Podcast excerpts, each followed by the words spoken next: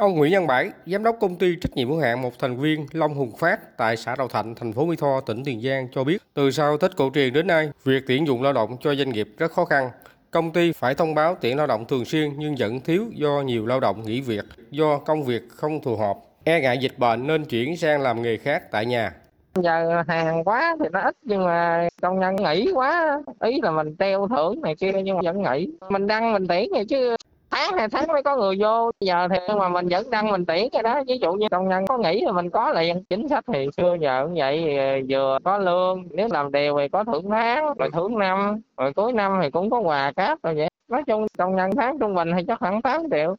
Theo Trung tâm Dịch vụ Việc làm thuộc Sở Lao động Thương binh và Xã hội tỉnh Tiền Giang,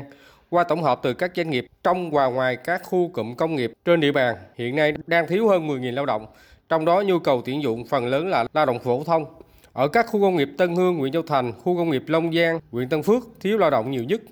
Nguyên nhân dẫn đến tình trạng này là sau đợt dịch lần thứ tư bùng phát, nhiều công nhân sợ tái diễn không trở lại công ty làm việc mà chuyển sang làm nghề khác tại địa phương như mua bán nhỏ, kinh doanh dịch vụ, làm ruộng, vườn, chăn nuôi. Một số trường hợp khác đang nghỉ chờ dịch bệnh lắng dịu mới đi làm.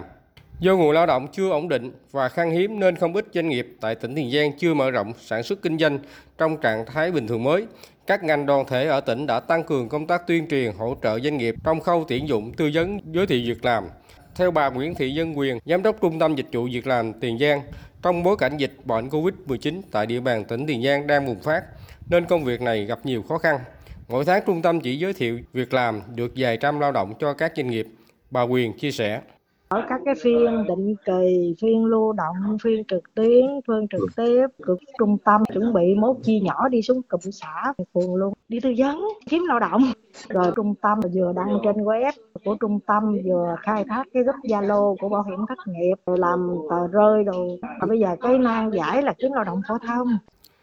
Đến nay, Sở Lao động Thương binh và Xã hội tỉnh Tiền Giang đã phối hợp với các sở ngành tham mưu trình Ủy ban nhân dân tỉnh phê duyệt hỗ trợ cho 143.100 người lao động tại các doanh nghiệp với tổng kinh phí 413 tỷ đồng theo các nghị quyết của Chính phủ về hỗ trợ lao động bị ảnh hưởng do dịch COVID-19.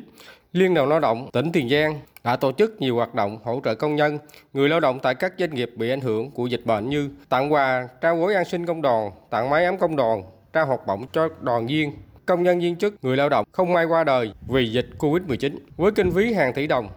Để giúp cộng đồng doanh nghiệp giảm bớt khó khăn về nguồn nhân lực, năm nay, tỉnh Tiền Giang tiếp tục hỗ trợ công tác đào tạo nghề, tư vấn, giới thiệu, giải quyết việc làm cho 12.000 lao động. Về phía người lao động nên nhận thức và tích cực hưởng ứng chủ trương, mục tiêu kép và nghị quyết 128 của Chính phủ, vừa chống dịch vừa phát triển sản xuất để phục hồi nền kinh tế và phát triển đất nước.